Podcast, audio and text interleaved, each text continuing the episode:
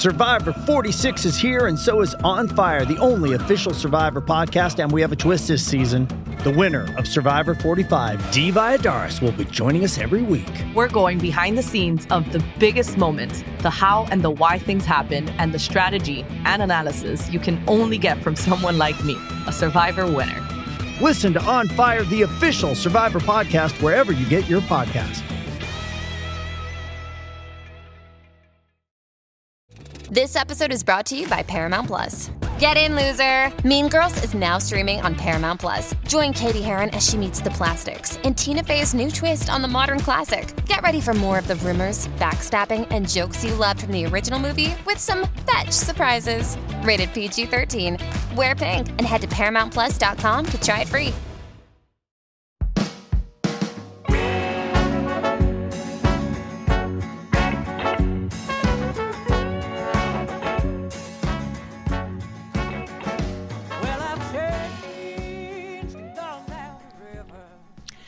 Welcome to Flipping Dreams.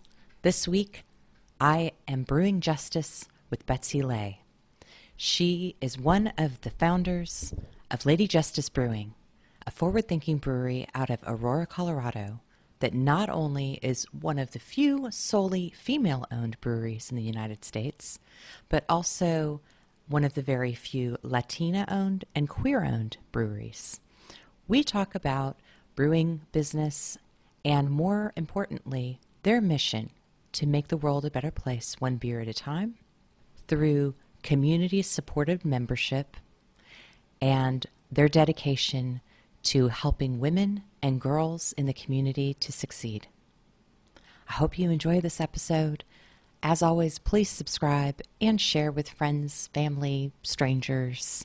Appreciate your help getting out this labor of love and sharing encouragement and inspiration to others, that it's never too late to transform your past and empower your future. You're listening to Flipping Dreams. Well, I am so excited that you agreed to chat with me because I want to hear all about your brewery. I find it just super inspiring. And I mean, two things I love, beer and social justice. So so if you don't mind telling me a little bit about how this all came about. So Lady Justice was founded by me and then my two good friends, Jen Cuesta and Kate Power. And they are, we all met in AmeriCorps. So we did AmeriCorps in the VISTA program, which is Volunteers in Service to America. And basically what you do in AmeriCorps in the VISTA program is you do capacity building at a nonprofit, and you live at the poverty level in the city in which you serve. So we spent 2 years together, essentially as like professional volunteers. We were making about $10,000 a year. And so in this, and it was during the recession. So this was, we did this 2009 and 2011. And during that time, there was just no grant money, right? So fundraising was really hard during the recession especially for small nonprofits like the one that we were working for. And so when we could, we would scrounge up some money and we would go to a local brewery and drink beers and just sort of commiserate over how hard our job was. And at some point, Jen had said, you know, like, look at all the people in this place. It's packed every time we come here. How amazing would it be if the money that they're making, if the money that we're spending on beer could go to help this nonprofit that we're working at? And so she was just like, it was just sort of this idea that is now called social enterprise, but at the time there wasn't really a sexy term for it. But she was just looking around at how people prioritize drinking beer and spending money on beer, especially in Colorado at that time. And was like, why can't we just use some of this money? People are already going to come here. They're already going to spend their money. What if you could funnel some of that into nonprofits? And so that was the initial conversation. And really at first, I mean, we were just having beers talking. I didn't really think much of it after that, but Kate sort of held on to that idea, and Kate and Jen left Colorado to each go to law school.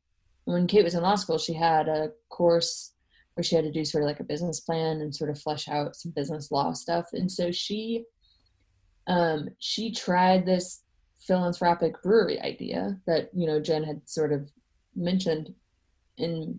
And so she wrote a little business plan for it. And then she got some feedback from her fellow students and then from her law professors. And the feedback was good. And so she called Jen and I up, and she was like, I actually think we can do this. Like, I think this might be a thing we could do.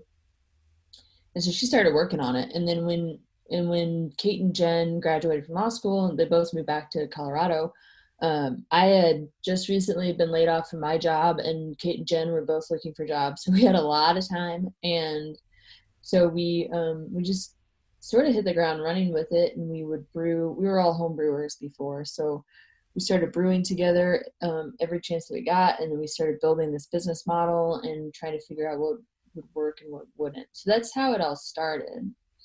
And then we did fundraising in 2015, and we opened in August or September of 2016 is when we first had our beer available. Wow. So it sounds like there was quite a bit of build-up time to actual inception. Yeah. There was probably about 2 years of actual work on it before we launched. Wow. And then once you launch, you're in Aurora. How was the reception? And I'm really particularly interested in your community supported, that whole idea of like membership. Yeah. So when we opened, the membership sort of came out of a need that we had. When we opened, when we were doing research on this in 2014, we could not find another brewery in Colorado that was philanthropic. And so we had to start asking questions like, is this even possible? It's kind of surprising considering how much environmental support and focus there is in Colorado. And I would say breweries are very philanthropic by nature. A lot of breweries give a lot of money away, but we couldn't find one that existed for the sole purpose of being philanthropic. And so we were like, I don't even know if this is legal. You know, are there state guidelines about what you can do with alcohol sales, you know, that sort of thing. And so we didn't know if this idea was going to work, honestly. And so we didn't want to take on a whole bunch of debt for it. And so we fundraised. Our goal was $15,000, and I think we hit that in like a week. And then we ended up with about $20,000. So we had $20,000 to start with, and so we used that to buy a 1-barrel brewing system and a couple months' rent on this tiny, tiny room in Mountain View, Colorado, which is part of the Denver metro area, and so our memberships came out of this necessity of distribution because the space that we were in was too small to have a tap room. So we needed to find a way to get beer to people. And so we basically stole the CSA model, which is community supported agriculture, because when we were in AmeriCorps, we would split, you can buy a farm share basically, and then you get the agriculture from that share. So we would split farm shares as a way to get our produce for cheap. And so I think Kate had the idea, like, what if we did something like that? You know, what if we had some sort of community supported brewery model where people pay a membership fee up front and get their beer? And so that's what we did. And that worked because we got to have all of the money that we needed to brew up front, and we got to control the amount that we brewed, and we got to control our membership numbers. And so at first, our first 2 years, we had anywhere from 75 to 100 members who were getting our beer from us once a month. And then we grew out of that space, and we shared space with another tap room for about 9 months. And then we were growing there too, and it became apparent pretty quickly that we needed our own tap room. And so we moved out of there and basically spent about 7 or 8 months searching for a spot. And that's when we found the Aurora tap room location. And so we closed on the deal. So we bought a bunch of equipment from the brewery that was in there. So we closed on that deal at the beginning of March. Our lease went into effect on March 15th, and then our COVID shutdown happened in Denver on March 18th. So our first big tap room grand opening dreams were completely slashed after that, and so we had to pivot again and figure it out. And so we went back to our membership model, and that worked really well. And we had, I don't remember the exact number, but over 300. I think we had about 350-ish, 360-ish members for this round. And so people have been really receptive.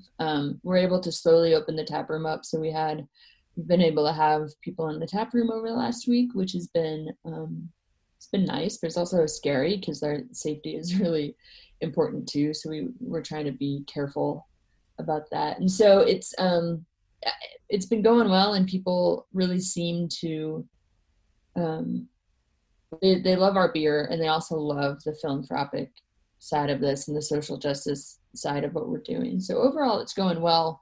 But yeah, we had to do some major pivoting when COVID hit. Which is another example of, flipping a dream of it doesn't work one way. You figure out another way. Just don't give up or get too discouraged. There's always a way to make it work. And, yes. And especially because you already cultivated this community, I'm sure they were really supportive and happy to support you, during this time. What does it mean to be a member? Because when I first saw this, I thought of the Packers where you buy a share. And right. So, yeah. You buy a share and then you come and, clean off brewery seats at the beginning of the season. Right. Yeah. To be a member, so we do it in monthly chunks. We call them membership rounds. We haven't really come up with a sexy term to describe what it is, but essentially we'll do a round for either. Lately, they've been 3 months. So you'll pay for a membership, and we'll roll out special beers for you monthly for a 3 month period, right? So it's usually 3 or 4 beers that you get out of it. When we first started, it was 6 month memberships, and people would get a 22 ounce bottle of beer and then a 12 ounce bottle of a test batch that we had been working on. And people would be able to give us feedback on the beers and what they liked and what they didn't like about them. And we would do just special things for them, sales on merchandise, stuff like that. And then when we moved in and was sharing space with another tap room, with another brewery, we had some tap lines available to us. So we would allow members, again, I think we would do it quarterly. And so members would come pick their beer up on Sundays, and that would be the day that Lady Justice ran the tap room. And so they got tap room discounts. I think they got 20% off of their tab if they would come in on a Sunday and have some beers when they picked up their bottles. And then this last time around, because of the unknown factors of COVID, and we weren't really sure how it was all going to play out, we did all of the beers at once. So people picked up a 4-pack of 750 milliliter cans of, there are 4 different beers in that 4-pack. And so what they get now, they get a discount on the rest of the to-go beers that we've been selling. So they get a discount on our 6-packs. And then I imagine we'll launch another round here again, probably later in the summer. And now that the tap room is open, they'll get some tap room discounts and stuff like that. So it's sort of you get some fun, exclusive beers that other people that we haven't released publicly yet. And you get to basically just have our ear and tell us what you liked and didn't like. And then a lot of our members will also point out, they'll put us in touch with nonprofits that they know about. And so it's just a way to be a part of the Lady Justice family, and we always email our members first when there's news about Lady J. So when we found this new tap room, they were the first people to hear about it before the press releases went out and stuff like that. So it's just a little bit of exclusivity, but we look at it more of you're just a part of our family, and you're just helping us figure out how to, what to brew and when and how to grow. Yeah. And how to achieve your goal, your social mission. Yeah. So talk to me a little bit about that part of it, of how you find your organizations and to date, how many organizations have been paired up or benefited from Lady Justice? We have, there's a couple different ways that we give our money. In our first 2 years of operation, we funneled everything basically through a grants fund. And so we had a really simple grant application. We had one for girls specifically. So girls 11 to 17 had an application they could fill out if they wanted us to fund some sort of program that they wanted to be a part of. And then we also had an organizational application. So nonprofits could apply for money for their programming. And we would, we gave those out once a year. And then when we were growing and sharing space, we, what we were able to do was pick the nonprofits ahead of time, ahead of the membership round, so that when members bought their memberships for that quarter, they knew where the money was going already. So we had picked 2 or 3 nonprofits to partner with that membership round. Both models have worked really well for us. I assume we'll continue to sort of do a mix of both of those. And then, of course, we also do events when events are allowed to happen. But we do events. We do a lot of beer donations or so maybe one-time donations when we get special requests for them. And so overall, since 2016, we've given to 40, somewhere between 45 and 50 organizations, I believe. That's great. And yeah, and the great thing about being in our own space and having more volume to sell is that we're able to give more money away. So I think we'll end up at the end of this quarter, we will have donated about $4,000, which is more than what we're usually able to do in any one given membership round. So that's nice. That's great. Yeah. And so we pick these nonprofits sort of, it really just depends. Sometimes we'll pick a theme. Sometimes we will just find an organization that we really, really love. And we just want to give them money. Sometimes they come off of recommendations from our members. So it really all depends on what's going on at the time and what feels good. I love that. And I love that your community, your members have so much input as well. So they really feel like they're at the table with you and part of these decisions as they support that, which is unique and really powerful. I love that. Kind of cycling back to the fact that you're one of the few female-owned breweries. Also one of the maybe only Latino-owned breweries. I mean, you're breaking a lot of boundaries, basically, which is really exciting. But I also have questions about that. Did you find because there are a lot of craft breweries out there. Yes. So I was really sad and shocked when I looked up these statistics. And so I'm wondering, like, as you were, having this vision and getting ready to tackle it, did you have any blockers? Did you have any moments or of obstacles that you had to get past? Yeah. Lady Justice is in a very interesting position because out of, I don't know how many breweries there are. You can look it up really easily. The Brewers Association keeps really great numbers on this stuff, but only 4%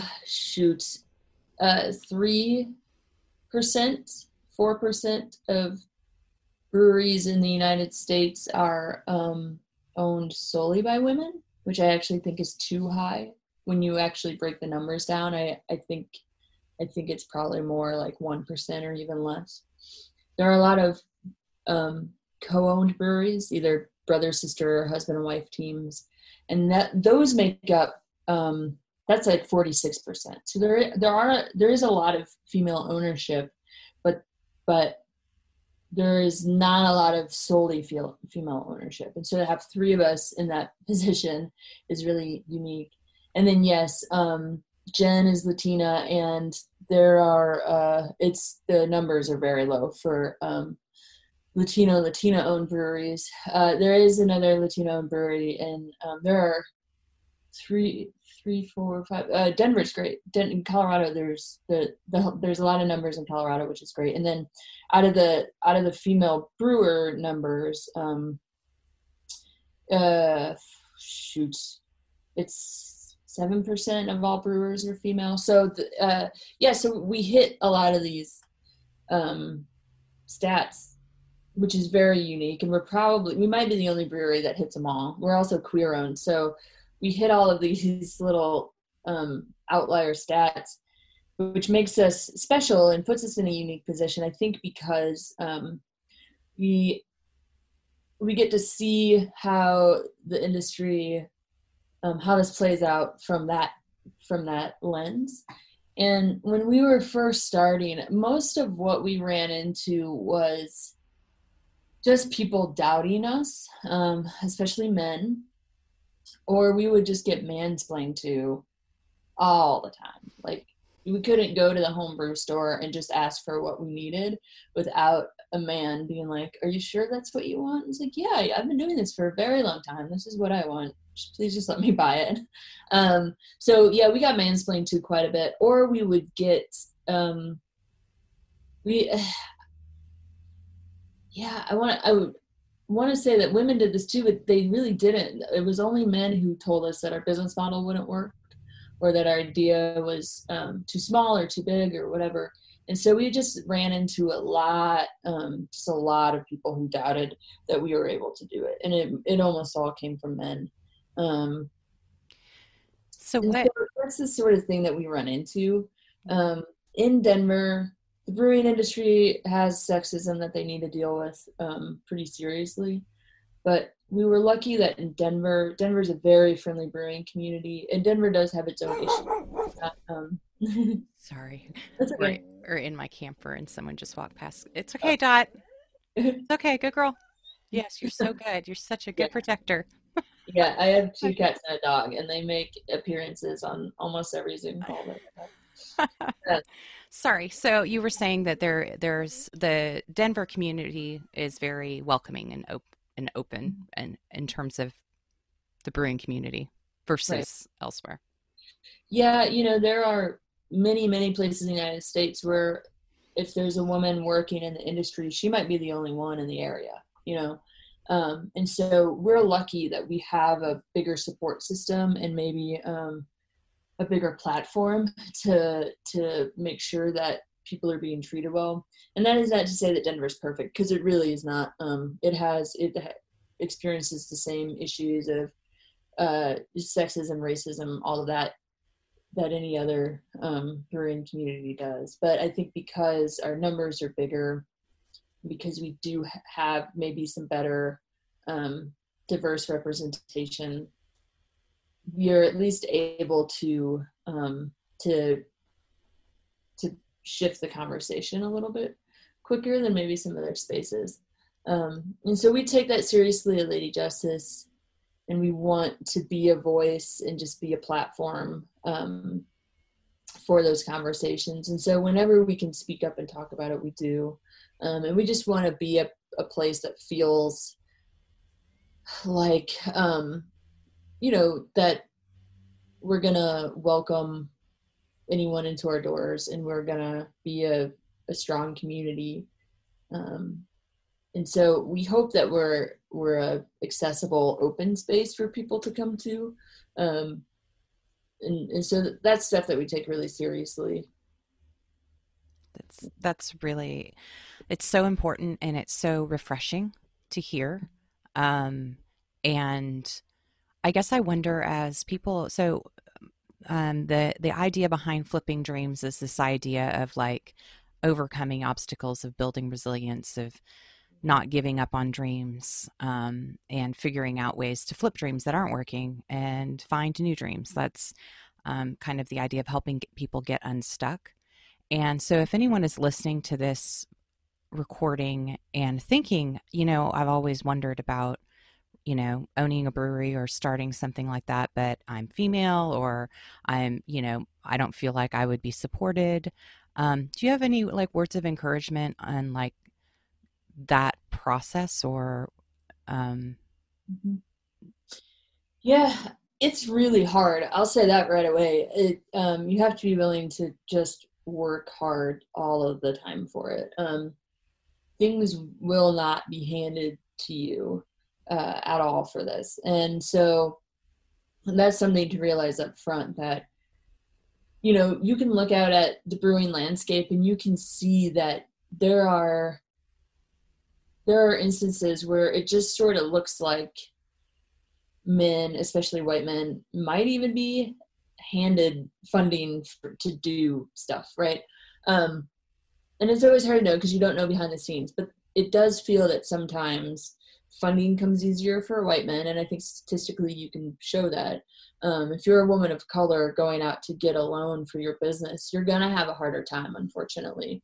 And so you have to have the grit, and you have to have the determination, and you have to believe in what you're doing, or else you're gonna you'll fade out pretty quickly. So pay attention to that, you know. And Kate will always say, trust your gut. And we sort of learned early on at Lady Justice that Kate's gut feelings to things were actually pretty right on. So we would sort of, before making big decisions or before making any sort of shifts or anything that we did, we would take a step back and be like, let's do an internal check and see how we're feeling about this. And if Kate was like, no, we wouldn't do it, because she was almost always right. And so I think that also just shows, like, trust your community. Do not try to do it alone. Even if you're the only brewer or the only funder or whatever, if you're the only business owner, that doesn't mean that you can't have a community of friends or family who can be there for you to help you sort of navigate some of these decisions, because you are not going to have the answers to everything. More likely than not, you're not going to have the answers to almost any of it, because there's a lot of different expertise that you need to open a business. And brewing has so many different things that you have to know how to do. And so, find people that you trust, that you can bounce ideas and contracts and P&L statements off of, you know, stuff like that. And then just, I don't know, once when I have a hard time with Lady Justice, like on days where it just feels impossible, I always take a step back and I think about, like, what does Lady Justice look like 5 years from now? Like, if I quit doing Lady Justice right now, what does 5 years look like? And it's really eye-opening to think, because I think about, like, look at where we were 5 years earlier. We had just done our fundraising campaign. We hadn't even opened doors yet. And so here we are now. So I always try to think about, what does 5 years from now look like? If we can get over this hump or get through this obstacle, are we going to be better for it? Or will we be more successful? And so if you can envision the success that you're going to have in the future, for me, it helps me stay the course, because I think it helps you get out of the, like, nitty gritty details and stuff, you know, you get out of the weeds. So I just think have a plan, but knowing that it's not going to go to plan, and then just know that it's going to be hard, and you're going to need to rely on people, and you're going to have to find people you trust. I think that's so important, because as with anything, any new venture, it's easy to have the energy and excitement up front. But once you start getting in the weeds after, a few months and slogging through it, or years, it's easy to lose that focus. Mm-hmm. one of the things that helps me is like I make a commitment, a time commitment for whatever project I'm doing. So, you know, even though right now, you know, it may be this, I may only have so many subscribers or so many shows, I'm like, I'm still going to do this every week. Every week I'm going to dedicate and I'm just going to do it and keep doing all the things and learning about it. And eventually, yeah, a year from now, I'll look back and be like, okay, then let's reassess. But I'm not going to let myself reassess right now. Like, it doesn't matter how tired I am or how much I like when I want to throw my computer across the room because the editing software is frozen or whatever. Like, I'm just like, no, this is my promise to myself. And I'm doing it because I believe that I want to find those people and help magnify those voices that are dreamers, people who are not afraid to take the risk, who maybe it doesn't work out sometimes, maybe have fallen flat, but then they're continuing to go. They're continuing to do it because I think it's really important that we have more encouragement right now versus, I mean, let's face it. Yeah, it's pretty dire. Yeah, I mean, stuff is hard right now across the board for everyone, right? And for some more than others. And for some people, this might be a perfect time to just go for it, you know, because like literally what do you have to lose, right?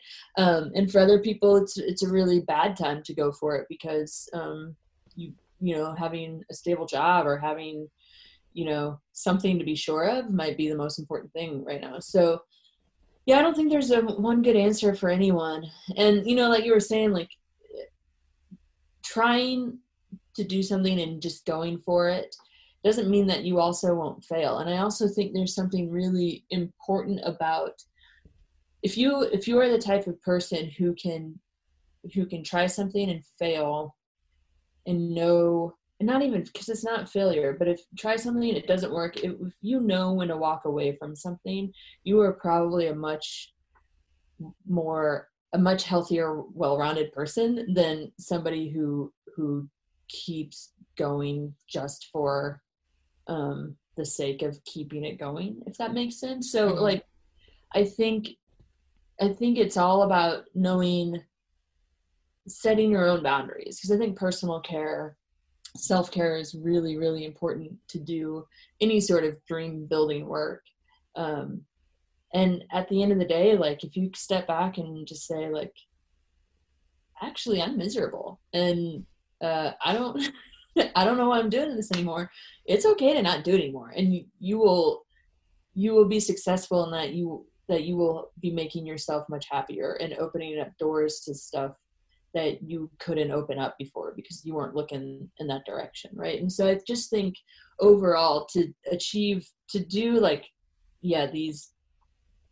dream work, to start a project on something, obviously if it's a dream of yours, I would hope that you would have the care for it and the love and the motivation for it, because that's the most important thing. If you do not believe in the project, just don't do it. And it's okay to not do a project you don't believe in. But if you do believe it, yeah. Yeah, I think the motivation behind it is key, right? Because if you're just doing something for money or doing it for notoriety or likes or whatever, then probably you're going to be disappointed. Like, chances are, you know? So. Yeah. And there are times, you know, it's funny. There are times when Lady Justice is just doing really well and we'll get all sorts of national media for something. And there's been times when I've gone to conferences and been like stopped and recognized for being a part of Lady J. And it's like, oh, that feels really great. Right? That feels so good in the moment. But then if that's all you're going off of, you know, because you have no, you know, like 6 months later, nobody's going to know your name or your face or care. Right. You know, so these things, there's an ebb and flow to all of it. And so you just have to be willing. You have to care about it as much when things are really crappy as you do when things feel good, because when you're in the low, when things don't feel good, if you don't believe in the project, you're going to just burn out completely. people don't always understand what you're building until later, you know, like, right.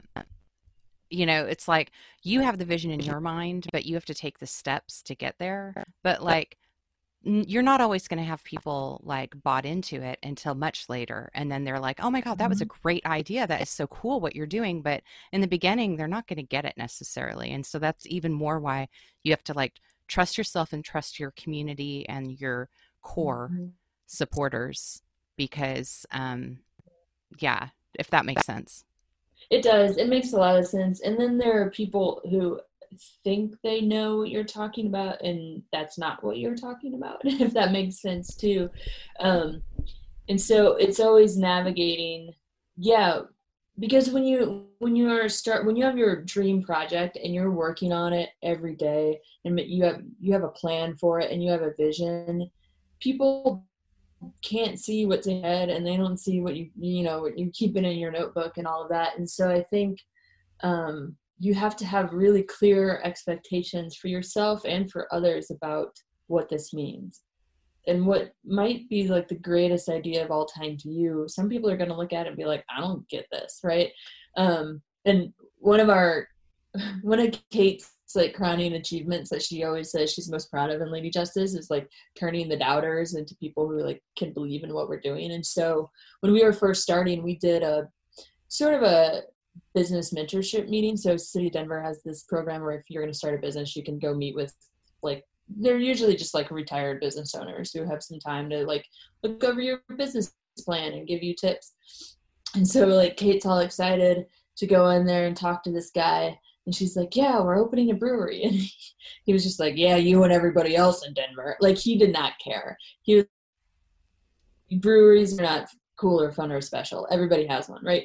And so she was like, okay, the rest of this meeting is about me getting the guy to get excited about Justice. And at the end he was just like, you know, I think this could be a really good idea. And so she was like, that's the win. And that little win carried her months and months and months when we were first starting. She's like, if I can get this crotchety old man to buy into this, I can get anybody to buy into this. And that's so great. Yeah, it takes that's some grit right there. Talk about that stuff too. Yes, it is. And it really is. You have to understand yourself what you're talking about to be able to make it work too. So we always bring up Lady Justice. We wanted to like hit the ground running on it a few times when we were fundraising, and we had to take a step back and be like, no, we don't actually have all the information we need to fundraise right now. And so that's why we did our fundraising in 2015 instead of 2014. You know, so knowing being an expert in what you're doing also really helps. Yeah. Being an expert and also trusting yourself and having that confidence in yourself is like 90%, I would say. Yeah. And there is something to be said for fake it until you make it. Like sometimes you just get in situations where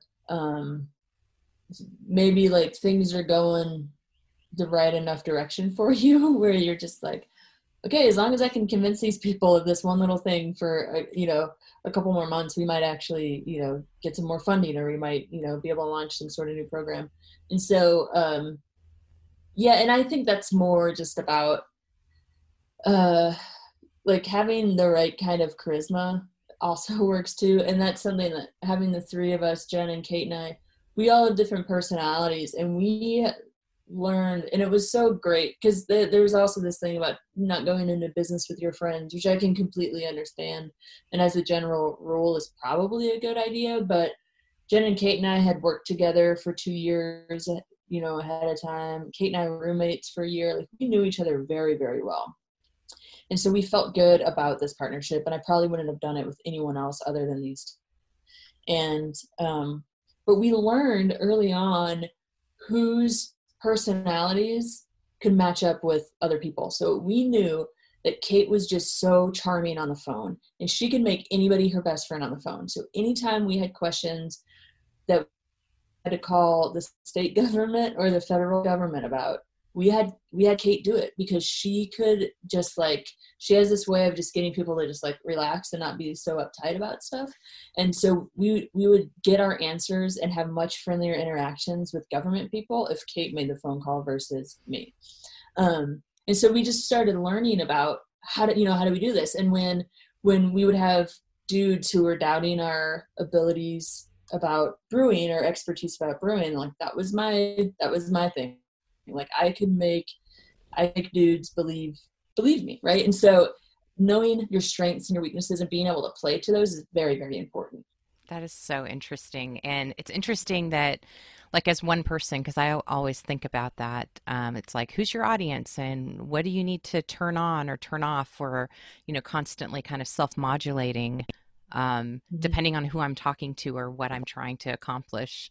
So it's great that there's three of you. You can like parse that out, you know. If you're ever able to do it in a team, do it. But doing stuff in a group of people is really hard. And we had to learn, even though we knew each other, we really did have to learn how to work with each other. And we actually have the book on it right here. Jen had a family friend who started a sort of like personality test company that worked specifically with founders and learning how to work with each other. And so she reached out to us when we were first starting and did one of these personality assessments for us for free. And so the assessment itself was completely focused on how are the three of you going to operate in a working environment together as three like co-decision makers and all of this. And doing that was super helpful because then we could take a step back if things were getting frustrated. Or if we couldn't agree on something, we could take a step back and be like, no, actually, like I know that Jen is a green person right now, and her greenness is why we're hitting this wall. So I am a yellow person, and I can just let things go. So I'm just going to let this go, and then we'll move on. You know, so just knowing like, this is my personality, this is your personality. You're not doing this to be malicious or to be difficult. It's just who you are. You know, it's just who you are. So that was really helpful. Like really empowering. First of all, it's super respectful.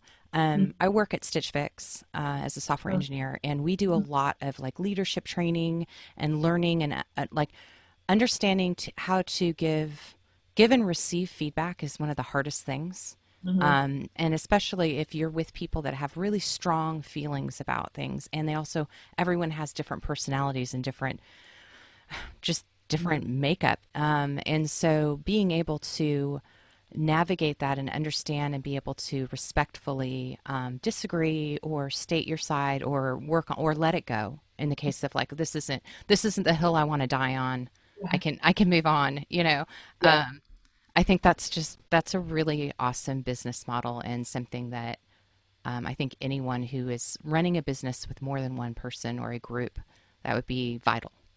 Yeah. And that our rule, because we were friends, and we still are friends a bit, because we were yes, we love each other very much. Yes, very much still friends.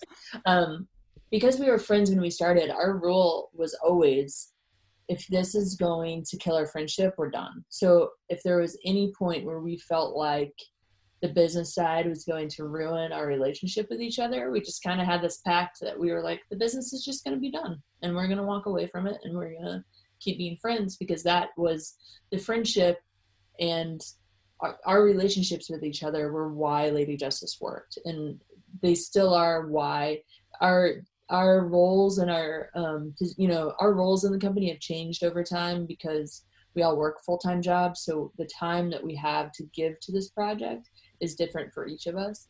And we've been going at it for 5 years now, and it's, so things have changed, but they have changed in a really healthy way. And anytime a shift was made or a pivot was made, it was always made in consultation with each other. And so, yeah, so I just think if you're going to do it with a friend, make sure, I would make that pact that if the friendship is the thing that you value the most, stick with that. If the business is the thing you value the most, then know that too.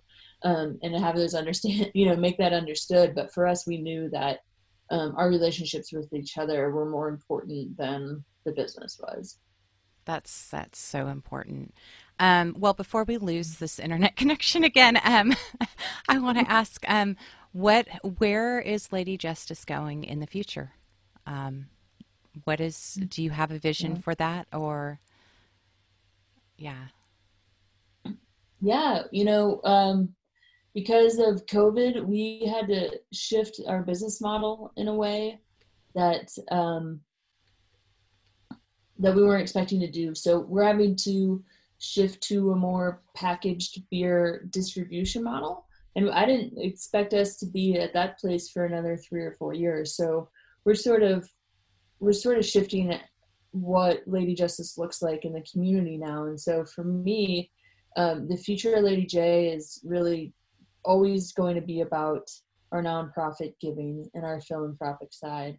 And then on the business side, it's just we're growing. I think we'll continue to grow, but I think we're in a really unique position to think about what does being a brewery during and post COVID look like. I think our taproom model that we were banking on is totally out the window now. We're not going to make that money anymore. And so how do we keep making money so that we can keep donating back to our community? And so for us, I think we're just going to end up being more innovative and more creative. And I think we're going to grow because of that. So go ahead. Oh, I was just going to say, have you thought of any like partnership models as far as like finding other breweries that have kind of similar mission or similar vision and doing some sort of partnership, or I don't know? Yeah. The Denver brewing scene is very collaborative anyway. And so, we always look at ways that we can partner with other breweries. One of the great things about what we can do is we can bring a crowd. So once crowds are allowed again, we can bring our people almost anywhere. And so before COVID, we were playing with this idea of doing a traveling membership program where we would collab with different breweries and everybody would pick up their beer at that brewery, right? And so, I think we have to be collaborative in our partnerships right now. I think we have to pool resources as much as we can, and just keep pushing the boundaries of what it means to be a brewery right now is sort of what Lady Justice has been good at in the past, and I think we'll continue to keep doing that and just sort of pushing the envelope of what's possible for a social enterprise and what's possible for a brewery. Absolutely. Well, before we finish up here, did you have a chance to think of one of your favorite quotes for the quote of the week? Did I ask you this in the email? I can't remember. Oh, I don't remember the favorite. What? Sorry, I didn't catch that. Oh, usually I do a quote of the week.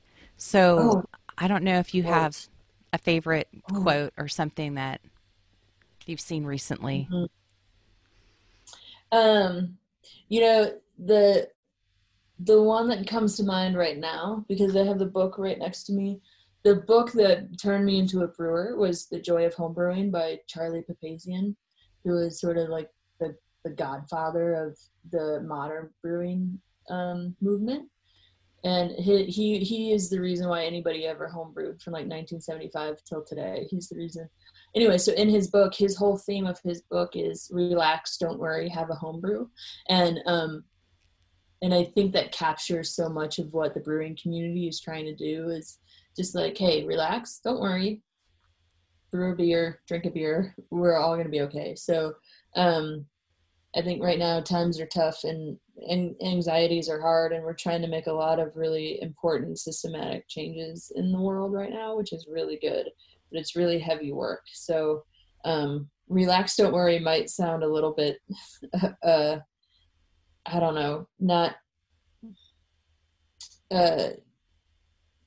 not for right now, because I think we should be a little uptight and worry a little bit. But when it comes to beer right now, my big thing is just, relax, don't worry. We'll be okay. Yeah. I think that's, there's plenty of time to worry, but then, how much will you really accomplish by worrying? You might as well relax and have a good beer. And when you relax and have a good beer, you can actually get a lot of good thinking done too. So Yeah. Or like decide you want to like, you know, build a brewery. Yeah. That's exactly what happened to us. So that's amazing. Well, thank you so much for chatting with me for, oh, one other thing. I want to know how to get a t-shirt. Oh, yes. And on the website, that link wasn't. Yeah, we are right now in the middle of, we did a rebrand, and so we have a new logo. So we are right now in the middle of working with our designers on all new merch. So give me a couple weeks and we'll have new merch on the website, and you can order it, and we'll ship it to you. So just keep an eye out on our social media. We will be sure to let everybody know when we have that merch available. That is great. And hopefully my camper travels will bring me closer to you, and I can actually come in and have one of your beers and enjoy. Yes, and meet you in person. So well, thank you so much. And I will put all the links to everything in the show notes. But thank you for all that you do and are continue to do, have done already, and keep brewing. Yeah. Well, thank you. Thanks for having me. This was fun. Awesome. Awesome. Well, take care. Thanks. You too. Bye-bye. Bye.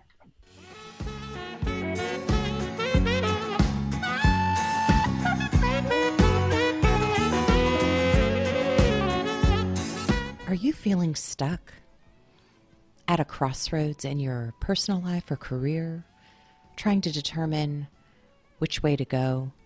Maybe you've been pursuing a dream for years that suddenly seems like it's time to make a pivot. Check out my course on Teachable, Flipping Dreams. I guide you step by step through the process of flipping your dreams like you would flip a house. Through journal, video, and guided demonstrations, I'll take you through this process where you will take control of your life and your future, building your dream life from the ground up, excavating, building the foundation, framing it in, drawing up a blueprint, seeing the vision for your future, and then designing it, finishing it, and moving forward confidently into your dream life. So please check it out. And otherwise, I'll see you here next week on Flipping Dreams.